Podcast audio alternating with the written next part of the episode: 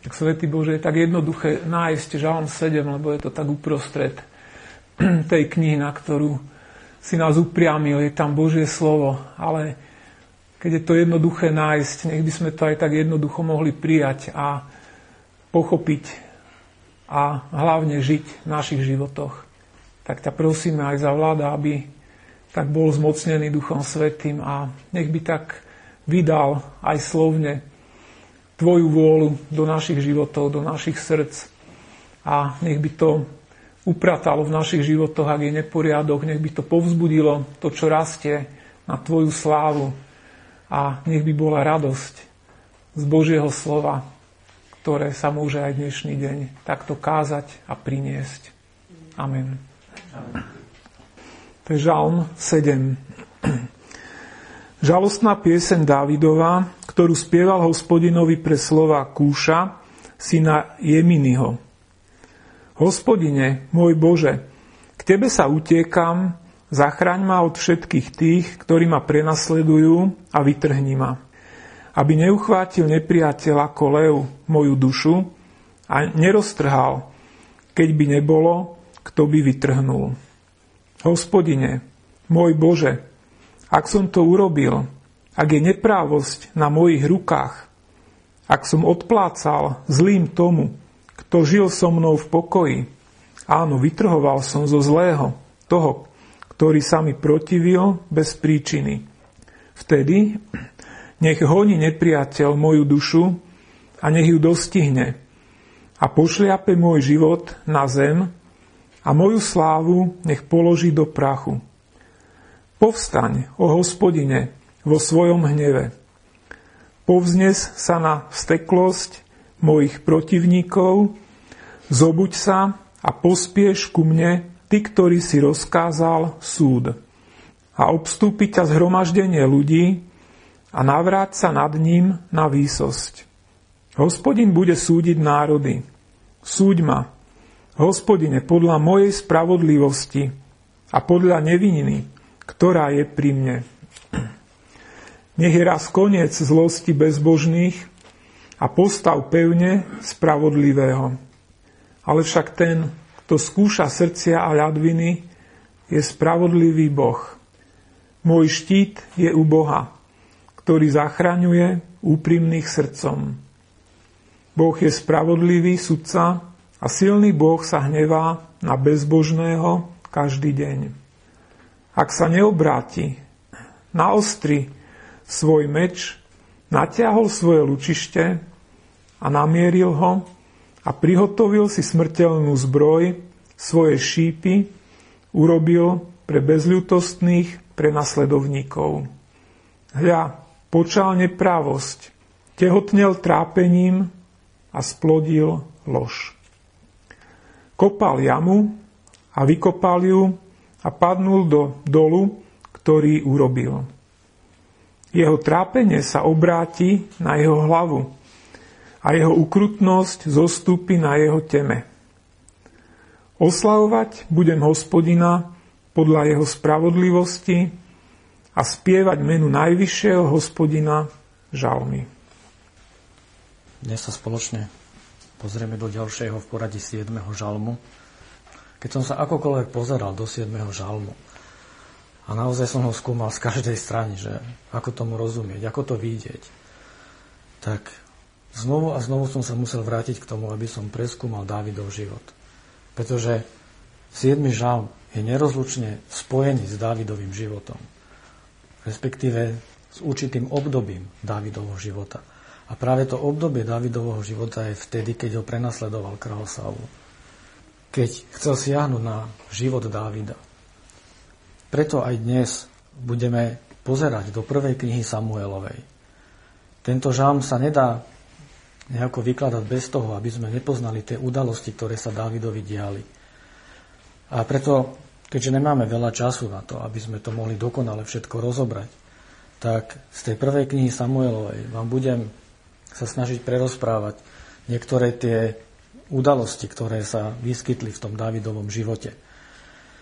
Keď pozeráme na 7. žalm, tak vidíme, že je to obraz toho, čo prežíva Dávid vo svojom srdci. Je to niečo, čo sa ho veľmi dotýka, s čím žije. Ako uteka pred Saulom. A preto ten, v tom prvom verši čítame, že je to žalostná piesen Dávidova. Že David žalostil nad tým, čo sa dialo v jeho živote. Naozaj sa ho to dotýkalo. A je tu napísané, že pre slova Kúša syna Jeminiho. Keby sme chceli vedieť, kto je Kúš, nevieme to s určitosťou, kto je Kúš. A už vôbec nevieme, kto je Jeminy. Keby sme chceli hľadať meno Jeminy v niektorých rodokmenoch, nič také nenájdeme. Ale keď sa pozrieme do tej hebrejskej pôvodine, tak v tej pôvodine je napísané slovo Benjemin, čo znamená Benjamín. Ale nie v zmysle, že by to bol priamy potomok Benjamínov, ale niekto z pokolenia, z rodu Benjamína. Teda, ako aj iné preklady správne uvádzajú, že to bol nejaký Benjamínec. Ten, ktorý bol v tej línii Jakobovho syna Benjamína. Čiže správne by bolo preložené, že pre slova Kúša Benjamínca. Kto presne bol Kúš, sa môžeme len domnievať. Ale ja osobne si myslím, že to je kombinácia, že ten Kúš bol sám Saul a niekto možno z jeho príbuzných alebo niekto z jeho služobníkov, nejaký ďalší Benjamínec, ktorý bol pri Saulovi. A Davida ohovoril u Saula. A hovoril na ňo všetko zlé. A keď chceme tomu porozumieť a, a chceme vedieť, že to je naozaj tak, tak sa musíme vrátiť potom do prvej knihy Samuelovej. A v 24. verši, v 24. kapitole 1. Samuelovej, v 9. verši, tam čítame, keď Dávid prehovára k Saulovi a obraňuje sa, že prečo ho prečo ho naháňa a chce ho zabiť, tak vtedy mu hovorí, že prečo počúvaš ľudské reči? Keď ti hovoria, že hľa Dávid hľada tvoje zlé. Boli to ľudské reči, ktoré ho, ktoré ho vykreslovali ako zlého. Ako Dávida, ako toho, ktorý chce ublížiť Dávidovi, ktorý chce siahnuť dokonca na jeho kráľovstvo.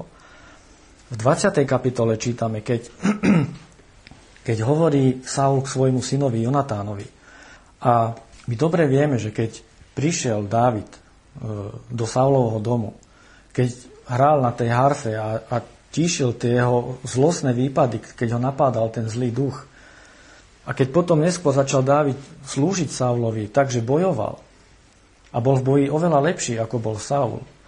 A vtedy tie ženy spievali v kolotancoch, že Saul porazil svoje tisíce, ale Dávid svoje desatisíce. Už vtedy to začalo Saulovi vrtať v srdci, v jeho hlave. A vtedy povedal, že no už nič iné nechýba, len aby mi siahol na kráľovstvo. A začal na ho žiarliť. Začal ho prenasledovať. Začal ho nenávidieť. Takže ho chcel zabiť. A ja vám to len sa snažím vykresliť, že čo v tom srdci bolo. A potom hovorí Jonatánovi, svojmu synovi, to je 1. Samuelova 20.31, lebo po všetky dni, dokiaľ len žije syn Izaiho na zemi, nebude stať pevne ani ty, ani tvoje kráľovstvo. Preto teraz pošli hneď a doveď ho ku mne, lebo je synom smrti. Saul si myslí, že Dávid chce siahnuť na jeho kráľovstvo. Dokonca hovorí Jonatánovi, že nebude stať ani pevne, ani ty, ani tvoje dedictvo. Lebo mal to byť Jonatán, kto mal zdediť kráľovstvo. Ale Saul videl Davida ako takého, ktorý mu to chce zobrať, ktorý mu chce siahnuť na kráľovstvo jeho a na dedictvo jeho syna Jonatána. A tá zlosť bola tak ukrutná v ňom a tak veľká, že ho dokonca chcel zabiť. Pošli, doveď ho ku mne, lebo je synom smrti. Či sa nemal David báť? Či sa nemal obávať toho, že Saul ho chce zabiť? David bol takisto len človek. Takisto prežíval tie veci. Ostal sám a skutočne ho naháňal ten, ktorý mu chcel siahnuť na jeho život. Keď bol ten moment, keď David Dávid utekal a chcel sa skryť u Achyša, Achyš bol král mesta Gát, tak služobníci toho Achyša spoznali, že to je Dávid. A hovorili o ňom a vedeli o ňom, čo sa, čo sa rozpráva, že, že Dávid je ten, ktorý zabil svoje desatisíce, ale Saul iba svoje tisíce. A pre tieto slová sa, sa bál Dávid. To je 1. Samuelova 21.12. A David si vzal tie slova k srdcu a bál sa veľmi Achyša, kráľa Gátu. Vidíme aj slabosti Dávidové. Bol hrdina, bol ten, ktorý porazil skutočne 10 tisíce. Nebál sa. Ale boli chvíle v jeho živote, kedy bol osamelý, opustený a kedy sa bál. A vtedy robil zo seba toho blázna, aby unikol od nich, aby mu nič nespravili. O čo viac sa musel báť toho, ktorý chcel siahnuť na jeho život, ktorý ho prenasledoval. Nebolo to tak, že Saul ho prenasledoval on a ešte dvaja, traja ďalší. Ale bolo to celé Izraelové vojsko. A to vojsko, tam bolo 3000 mužov. Vieme, že skôr, že k Dávidovi sa pripojili ďalší muži. Najprv 400, potom ich bolo celkovo 600. Ale čo je to proti 5 násobku? Keď 3000 mužov príde na skupinku 600 ľudí. Obával sa Dávid o svoj život. A bol smutný z toho. A preto tieto, táto žalostná pieseň, ako bol ohovorený, ako neprávom na neho hovorili to, čo v jeho srdci nikdy nebolo. A predkladá tú vec pred Boha. Predstavte si tú vec, že máte nejaký súdny spor a niekto vás krivo obžaluje a chcete to priniesť na súd, aby sa vás súd zastal, ktorý má spravodlivo súdiť. Ale ešte aj ten súd je proti vám. Ešte aj ten súd chce siahnuť na, na vaše dobré. Očierniť vás, zobrať vám možno majetok, čokoľvek. Presne toto je Dávidova situácia. Saul bol ten, ktorý bol pomazaný od hospodina. Sám Saul ako král mal spravodlivo súdiť, mal rozsudzovať. A tento Saul nespravodlivo prenasledoval Dávida. Ku komu sa mal Dávid obrátiť? Na koho mal kričať? Keď ten, ku komu mal priniesť svoju vec, ho chcel zabiť. Nič inému nezostávalo, iba hospodin. Iba Boh. A pred neho vylieval svoje srdce. A hovorí, v druhom verši sme čítali, Hospodine môj Bože, k Tebe sa utiekam. Zachráň ma od všetkých tých, ktorí ma prenosledujú a vytrhni ma svoju vec uvalil na Boha. K Bohu prehovára a vie, že uňho, iba uňho je záchrana. Pretože vie, ako sme aj čítali, že Boh je ten, ktorý spravodlivo súdi. Boh je ten, ktorý rozkázal súd, ktorý zachraňuje úprimných srdcom. To, to sme všetko čítali v 11. verši napríklad. Ktorý zachraňuje úprimných srdcom. Toto presne Dávid vedel. A ďalej v treťom verši hovorí, aby neuchvátil nepriateľ ako lev moju dušu a neroztrhal, keby nebolo, kto by vytrhnul. Boh, hospodin bol, bola jeho posledná nádej. Posledná nádej, aby bol zachránený, lebo inými slovami, keby to nebol Boh, nebolo by nikoho iného, kto by ho vytrhol, kto by ho zachránil od toho prenasledovníka, od nepriateľa, ktorý chce roztrhať jeho dušu. A keď si to máme preniesť do, do dnešnej doby, do dnešných čias a pozeráme sa aj na tento žám a celkovo, keď sa pozeráme na život Dávida, tak Dávid je v prvom rade prototypom Krista.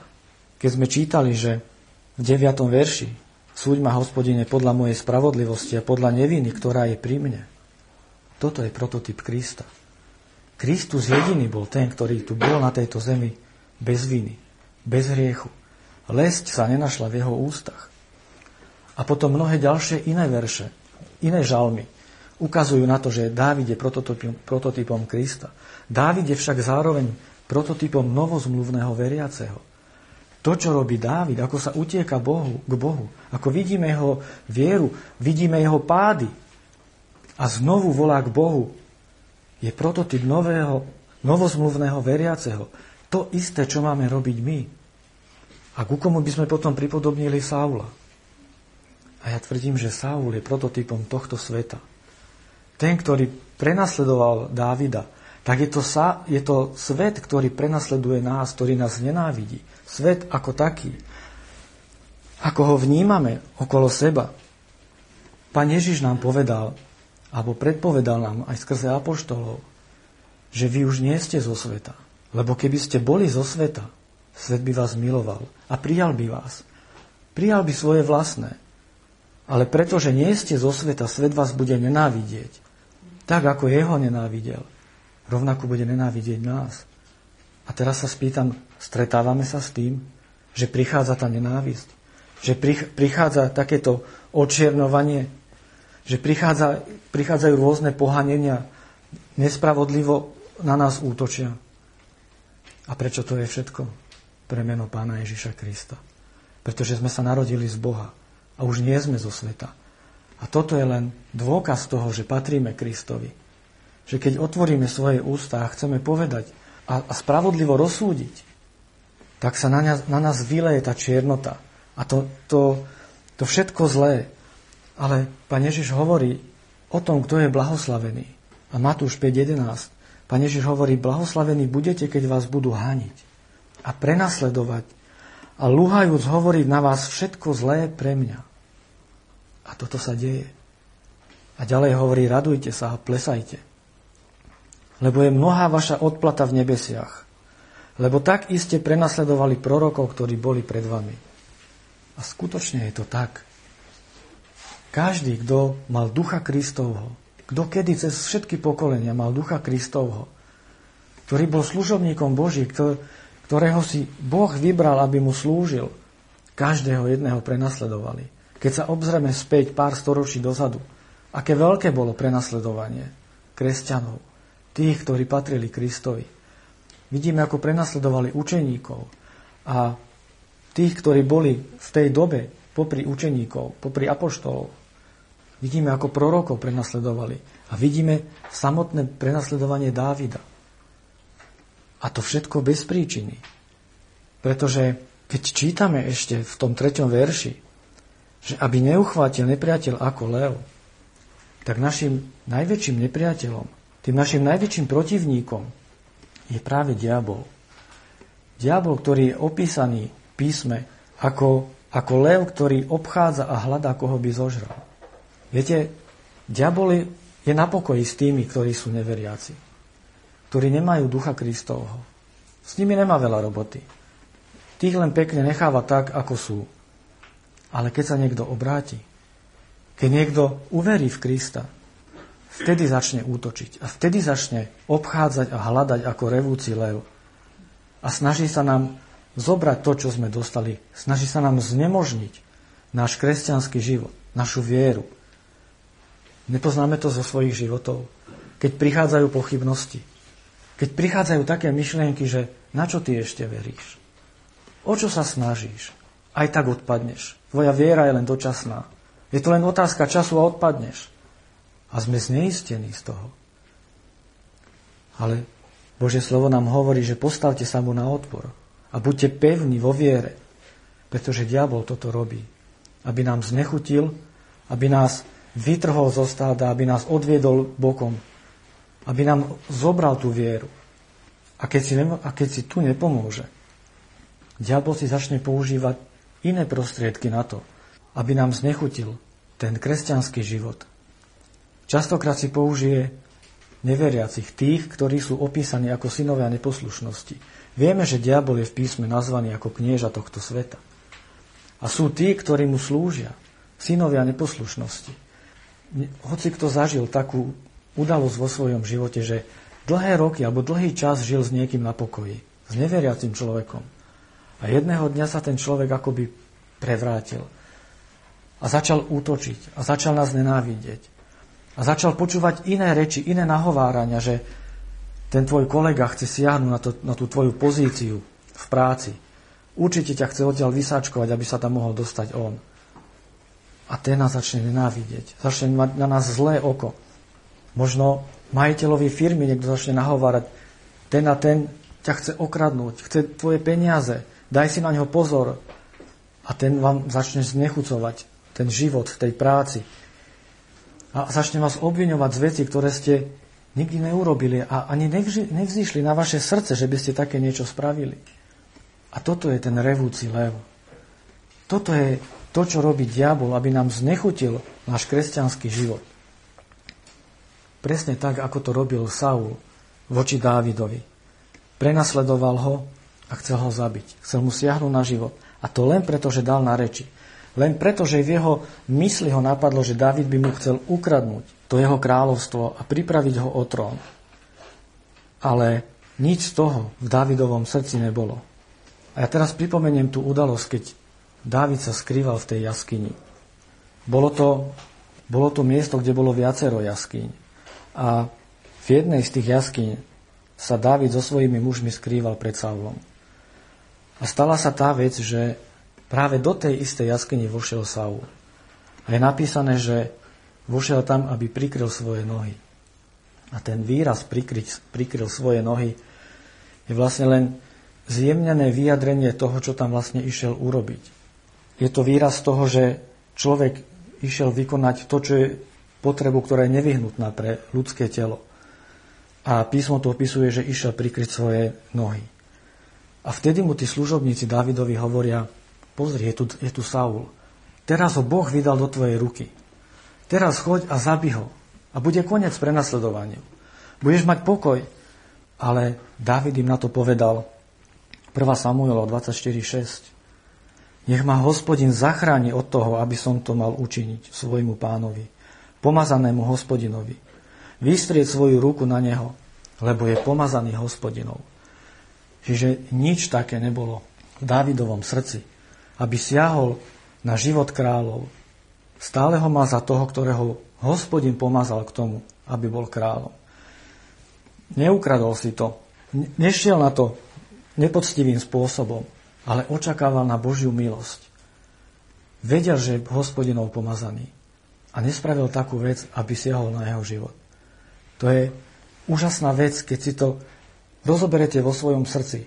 Čokoľvek zlé sa vám v živote deje, keď na vás útočia a, robia vám všetky možné naprieky, vtedy by ste najradšej povolali všetku spravodlivosť, aby ste odstránili toho človeka zo svojho života. A deje sa to. Je to pri nás.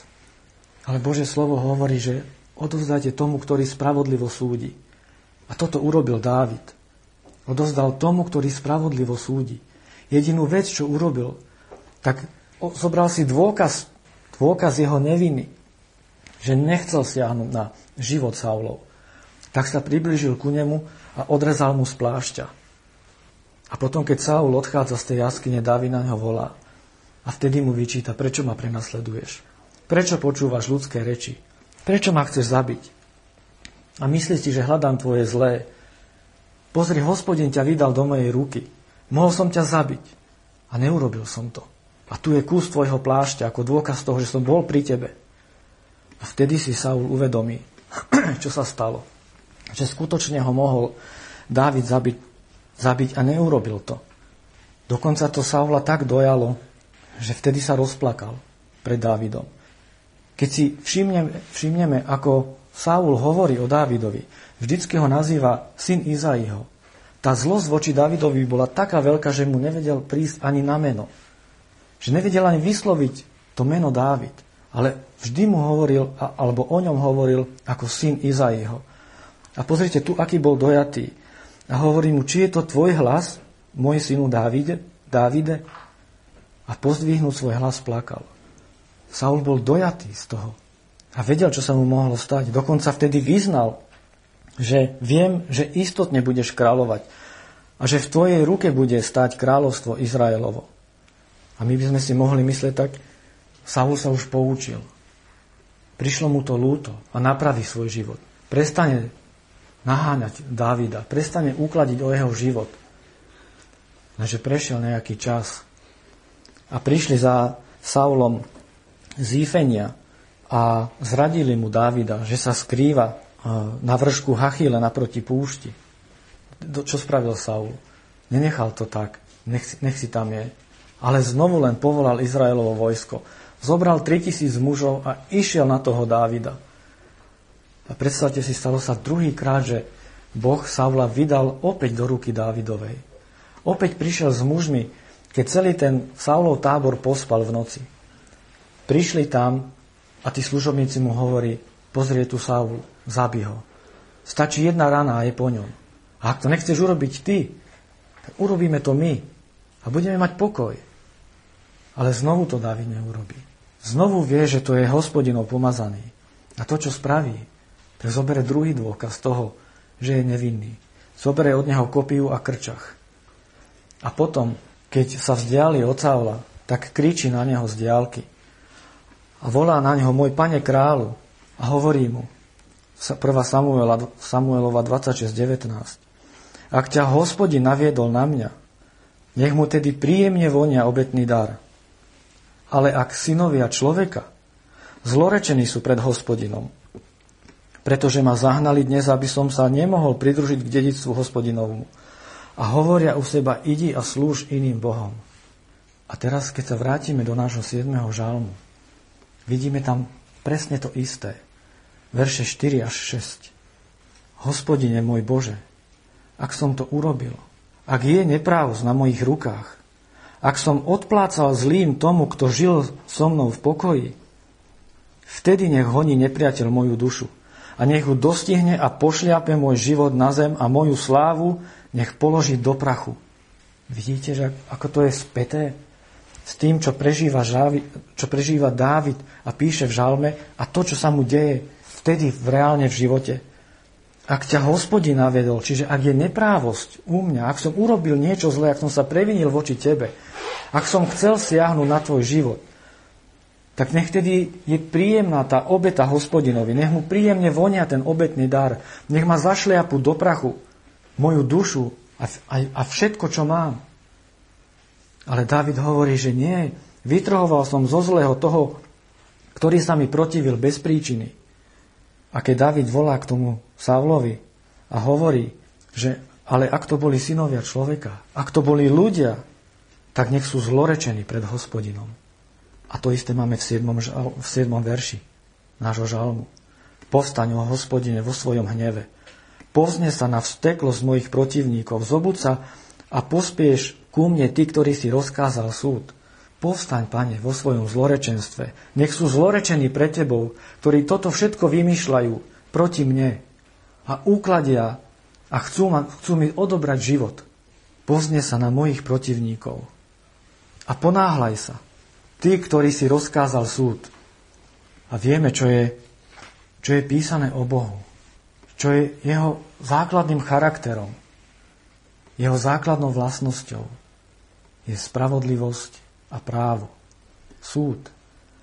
Žalm 89, verše 15 a 16. Spravodlivosť a súd je podstaťou, podstaťou tvojho trónu.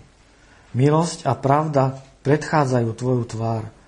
To je ten, ktorý rozkázal súd. Ten, ktorého základom, na čom stojí ten Boží trón, je spravodlivosť a súd. Milosť a pravda. To sú základné charakteristiky Boha. Ty, ktorý si rozkázal súd. A v 16. verši 89. žalmu hovorí Blahoslavený ľud, ktorý ti vie radosne pokrikovať. Hospodine, tí, ktorí chodia vo svetle Tvojej tvári. A v našom 8. verši máme a obstúpi ťa zhromaždenie ľudí a navráca nad ním na výsosť. Tí, ktorí chodia vo svetle jeho tvári, ktorí sú čistého srdca, pretože Boh je ten, ktorý bude súdiť národy. V 9. verši Hospodin bude súdiť národy. A David hovorí, súď ma podľa mojej spravodlivosti a podľa neviny, ktorá je pri mne. A v tejto veci bol David skutočne nevinný. Dva dôkazy drží v ruke, že nechcel siahnuť na Savlov život, nechcel ho pripraviť o kráľovstvo, chcel mu slúžiť, chcel byť pri ňom ako jeho služobník. A celý súd odovzdáva Bohu. Ten, ktorý spravodlivo súdi. Nech je raz koniec zlosti bezbožných. Ale nie je to len pri slovách Dávida, ktorý sa vidí, že sa v tej veci neprivinil. Ale Dávid sa odvoláva k Bohu. Že to, ten konečný súd rozsúdi Boh a hovorí, ten, kto skúša srdcia ladviny, je spravodlivý Boh. A je to naozaj Boh, ktorý vidí do nášho vnútra ktorý preskúmava naše srdcia a pozná každý jeden úmysel. Pozná naše myšlienky, to, čo chceme vykonať, to, čo sme vykonali. On rozsudzuje a on spravodlivo súdi. A celú túto vec Dávid odozdáva Bohu. U Boha hľada záchranu. O Bohu hovorí, že je jeho štít, ktorý zachraňuje úprimných srdcom. A potom v 12. verši čítame, že Boh je spravodlivý sudca, a silný Boh sa hneva na bezbožného každý deň. Viete, ja tu by som sa chcel ešte zastaviť a pripomenúť to, čo sme hovorili aj v 5. žalme. Že nie je pravdivý ten výrok, keď sa hovorí, že Boh nenávidí hriech, ale miluje hriešnika. To nie je pravda. Pretože v 5. žalme sa píše, v 5. verši, pardon, v 6. Nenávidíš všetkých, ktorí robia neprávosť. Nenávidíš všetkých, ktorí robia neprávosť. Nehovorí sa tam nič o láske. V 7. verši zahubíš tých, ktorí hovoria lož. Človek krvi a lsti sa oškliví hospodinovi. A my dobre vieme, že ten Boží hnev namierený voči hriešníkovi a zároveň Božia láska sa v jednom momente udiali na kríži. Tam bol zjavený Boží hnev a zároveň jeho láska. A Boh očakáva od nás, od hriešníkov, že sa obrátime vo viere k nemu, ku Kristovi. Aby sme boli ospravedlnení od svojich vín. A keď tu čítame, že Boh sa hnevá na bezbožného každý deň. Je to bezbožník, na ktorého Boh má obrátený svoj hnev každý deň. Ale keď sa pozrieme okolo seba, tak my vidíme, že tí bezbožníci ďalej žijú. Že sa im nič nedeje a veľakrát vidíme, že sa im lepšie darí ako kresťanom, ako tí, ktorí sú veriaci. A viete, aj tento týždeň som rozmýšľal o nádhernej Božej dobrote. Aký je Boh nekonečne dobrý a milostivý. A to nie len na veriacich, na svoje deti, ale všeobecne na všetkých ľudí, aj na tých bezbožníkov. Všetci máme rovnako osoch zo slnečného svetla, z dažďa, z toho, že, že zem plodí úrodu, že máme prerozmanité chute jedla, že môžeme jesť, že si môžeme to jedlo vychutnať, že môžeme si otrhnúť ovocie a, môžeme cítiť jeho sladkosť, čokoľvek, že aj tí bezbožníci sa dokážu radovať z toho, že majú svoje rodiny, majú manželov, manželky, že sa tešia z lásky, že milujú svoje deti, že sa vedia radovať, že sa vedia zabávať, že dokonca sú uzdravovaní z choroby. Nie je to tak, že človek dostane nejakú chorobu, a hovorím teraz o všeobecne bežných chorobách, že veriaci sa uzdraví a, a neveriaci už nikdy. Rovnako sa uzdraví aj on, aj neveriaci. Je to všeobecná, nádherná milosť. A Boh skutočne môže dať aj, aj milosť na to, aby zachránil človeka, povedzme aj pri autonehode. A že nezomrie. A že vyviazne bez ranení. Je to Božia milosť. A vidíme na tom, že aký je Boh strašne dobrý ku všetkým ľuďom. Ale stále zostáva, že tí bezbožníci sú bezbožníkmi. Stále platí, že Boh sa na nich hnevá každého dňa hoci im zhovieva. A keď čítame v kazateľovi v 8. kapitole, verš 11 napríklad, pretože sa i hneď nevykonáva súdny výrok za zlý skutok. Preto je plné srdce synov človeka v nich robiť zlé. A keď človek vykoná zlé, neprichádza ten trest okamžite. A preto si trúfa znovu a znovu. Ale práve v tom vidíme Božiu zhovievavosť a Božiu dobrotu. Že keď aj ako je v 12. verši, keby aj stokrát vykonal zlé, tak sa mu odkladá. Pretože Boh zhovieva a čaká, aby sa ten človek obrátil, aby sa ten bezbožník vrátil k Bohu v pokáni.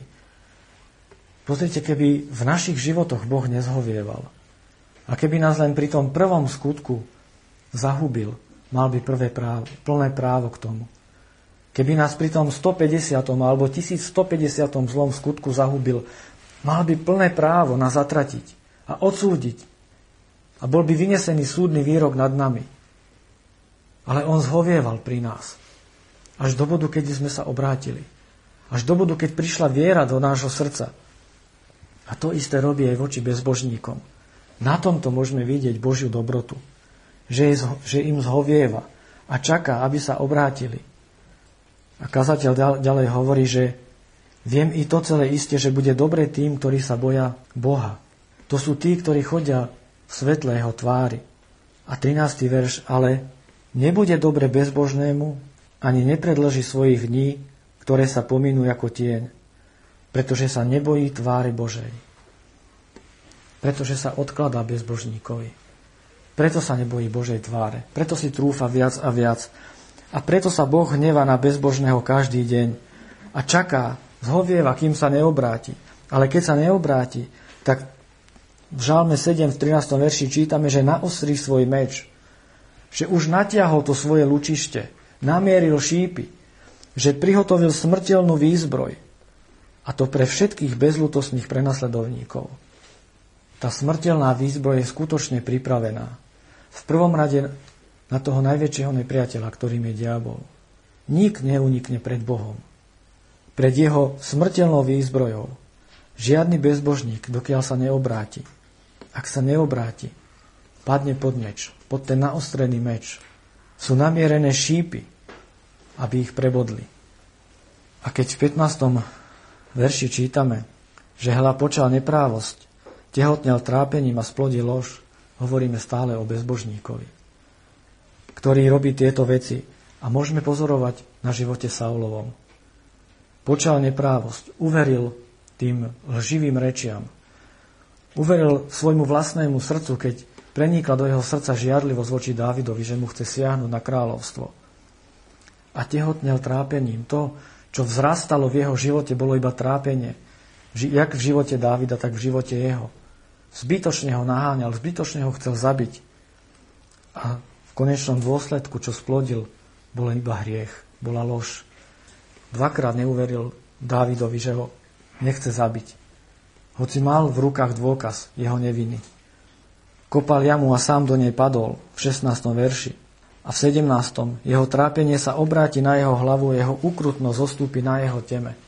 A dobre vieme, ako nakoniec Dávid, pardon, ako Saul dopadol. Keď si spomínate, že už nevidel, čo má robiť, že sa dopytoval hospodina a hospodin mu neodpovedal tak išiel za to vešticou, aby mu, aby mu vyvolala Samuela. A vtedy mu Samuel oznámil, že onedlho bude tam, kde je on. A vtedy Saul ležal na podlahe ako mŕtvy a zdesený. A nedokázal vstať a nedokázal ani jesť, ani piť. A tu platí, že jeho ukrutnosť zostúpila na jeho hlavu a na jeho teme. Prišiel ten súd aj na Saula. Čo mal urobiť Saul? Mal sa vrátiť v pokáni k Bohu. Mal uvidieť to svoje srdce, aké bolo naplnené zlosťou a horkosťou voči Dávidovi. A mal sa navrátiť k Bohu, ale on to neurobil. A v tej svojej horkosti potom zahynul a vieme ako. Keď sa pozrieme na ten 15. verš ešte, ešte bližšie, vidíme, že toto isté robia aj neveriaci. Počnú neprávosť, tehotne utrápením a splodia lož keď je ich zlosť namierená voči nám, tehotne trápením a privádza, privádzajú nám trápenie rozličným spôsobom. Čo vtedy máme urobiť my? To, čo robil Dávid. Hospodine môj Bože, k Tebe sa utiekam. Zachráň ma od všetkých tých, ktorí ma prenasledujú a vytrhni ma. A viete, čo je na tom to najúžasnejšie? Že ten istý Boh, ktorý bol pri Dávidovi, je teraz pri nás. Je to ten istý verný Boh, ktorý sa zastane našej, nášho práva. Žiadny človek a žiadny súd. Keby nebolo nikoho, kto by vytrhnul, tak je to ten istý Boh, verný vo všetkom, ktorý nás vytrhne zo zlého. Ktorý nám pripravil radosnú budúcnosť. A v tom 15. verši sa musím spýtať, môže sa toto stať veriacemu človekovi? že počne neprávosť a bude tehotne trápením a splodí lož. A ja hovorím, že áno. A tou najvypuklejšou vecou, kde to môžeme spoznať, je napríklad žiarlivosť. V liste Galatianom 5.20 sa spomínajú rozličné hriechy a medzi nimi je napísané, že žiarlenia. Čiže žiarlivosť v množnom čísle rôzneho druhu. Či je to v zamestnaní na pozíciu svojho kolegu, či to môže byť dokonca v církvi, že niekto má iné postavenie zhromaždení ako ten druhý. Ale najčastejšie to vidíme v partnerskom živote. Že môže partnerka žiarliť bez príčiny na svojho partnera, bez akýchkoľvek dôkazov a prinášať mu trápenie skrze upodozrievanie, veci, ktoré sa ani nikdy nestali. A môže naopak partner upodozrievať partnerku, a tá žiadlivosť je tak strašne zlá, že zaslepuje oči a zatemnuje mysel a správny úsudok.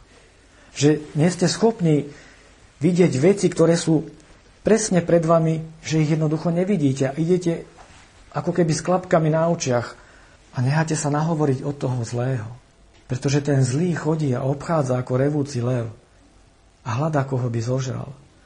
Ak sa stane, že veriaci človek nie je dostatočne triezvy a dostatočne bdelý, ak dostatočne nie je pevný vo viere, že sa v jeho živote niečo udeje a polaví, diabol si nájde tú skulinku, tú medzeru a príde, aby vás nahlodal.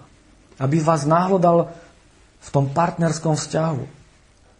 A prináša vám myšlienky, ktoré ktoré sa nikdy nestali. A v tej chvíli sa rodí trápenie. Rastie to trápenie. Jednak vás to zožiera znútra. A potom, keď máte už takú horkosť a chcete to všetko povedať a vy to vybalíte na toho druhého, splodíte lož a neprávosť a hriech. Žiarlivosť je hriech. A potom, keď sa ukáže, keď sa ukáže dôkaz toho, že ten druhý bol bez viny, obžalovaný, alebo bol obvinený neprávom, tak vtedy sú len dva možné scenáre, čo treba spraviť. Buď si zatvrdíte srdce a budete stále trvať na svojom, že budete tak strašne zaslepení voči tomu a potom sa stane to, že to trápenie sa obráti na vašu hlavu a ten vzťah skončí katastrofou, stroskotá a príde k rozchodu. A to len preto, že vo vašom srdci povstali lživé myšlienky, ale ten lepší scenár je to, že učiníme z toho pokánie. Jednak pred Bohom, že sme k takému niečomu sa sklonili a jednak pred samotným partnerom, že toto sa stalo. Že som, že som bol schopný také niečo vykonať a zmýšľať zlé o tom druhom. A to bez príčiny. Bez toho, že by som mal dôkazy. Len preto, že prišiel ten protivník diabol a vnúkol mi to do môjho srdca cez medzeru, ktorú tam našiel. Viete, toto isté sa dá aplikovať aj v tom, keď sa vyskytne v zhromaždení zlé učenie. Či je to falošné učenie, alebo hociaké iné učenie. Keď človek od niekoho naberie nejakú myšlienku a, začne, a privlastní si ju a začne vykladať nesprávnym spôsobom písmo, a hoci prichádzajú od bratov napomenutia, že je to zlý výklad, je to nesprávny prístup k písmu, on sa stále zatvrdzuje a, a je stále zaslepený a nechce porozumieť tomu, že sú tu dôkazy toho, aby odstúpil od, také, od takéto zlej veci. A to, že kresťan môže padnúť do osídla diablovho, to máme v druhom liste Timotejovi, keď Pavol Timotejovi hovorí, že aby karhal v krotkej tichosti a napomínal, tak v druhej kapitole čítame, ktorí sa protivia, ak by im azda Boh dal pokáne poznať pravdu. To je 2. Timotejovi 2. kapitola 26. verš. A aby zase vytriezveli a vymanili sa z osídla diablovho, ktorí sú lapení od neho robiť jeho vôľu. Tu sa jedná o veriacich ľudí. Veriaci človek môže padnúť do pasce, do pasce, ktorú nadstavil diabol. A môžu, môže v tom byť človek byť ubezpečený, že to je naozaj tak. Môže prísť žiarlivosť do toho veriaceho srdca a bude nahlodaný voči svojmu partnerovi a nebude chcieť vidieť pravdu, tak ako ju nevidel Saul. A to sú veci, na ktoré musíme dávať pozor. To sú veci, ktoré si musíme zobrať k srdcu, keď Apoštol Peter hovorí, že buďte triezvi a bdejte. Lebo váš protivník diabol obchádza ako revúci lev, tak ako Saul obchádzal a hľadal Dávida, aby ho zabil. Aj nás hľadá, aby, ho, aby nás zožrala, aby nám znepríjemnil náš život. Jemu sa máme postaviť na odpor a byť pevný vo viere, aby sme vedeli, že aj bratstvo inde po svete znáša tie isté utrpenia. A možno horšie, ako sa deje nám. To, čo máme robiť, utiekať sa k Bohu. Tak, ako to robil Dávid. Vždy išiel k Bohu. A dneska aj krásne bolo povedané, že vždy som si predstavoval hospodina pred sebou. To je to, čo máme robiť. Predstavovať si Boha pred nami. Že stojí po našej pravici. Že sme chrámom Božím. Že neotvára dvere ani len skulinku k tomu, aby prišla nejaká cudzia myšlienka. Nejaké podrývanie toho, do čoho sme boli zasadení. Do viery Ježiša Krista. 18. verš David hovorí, oslavovať budem hospodina podľa jeho spravodlivosti a spievať menu najvyššieho hospodina žalmy. Toto je naša úloha. Toto máme robiť.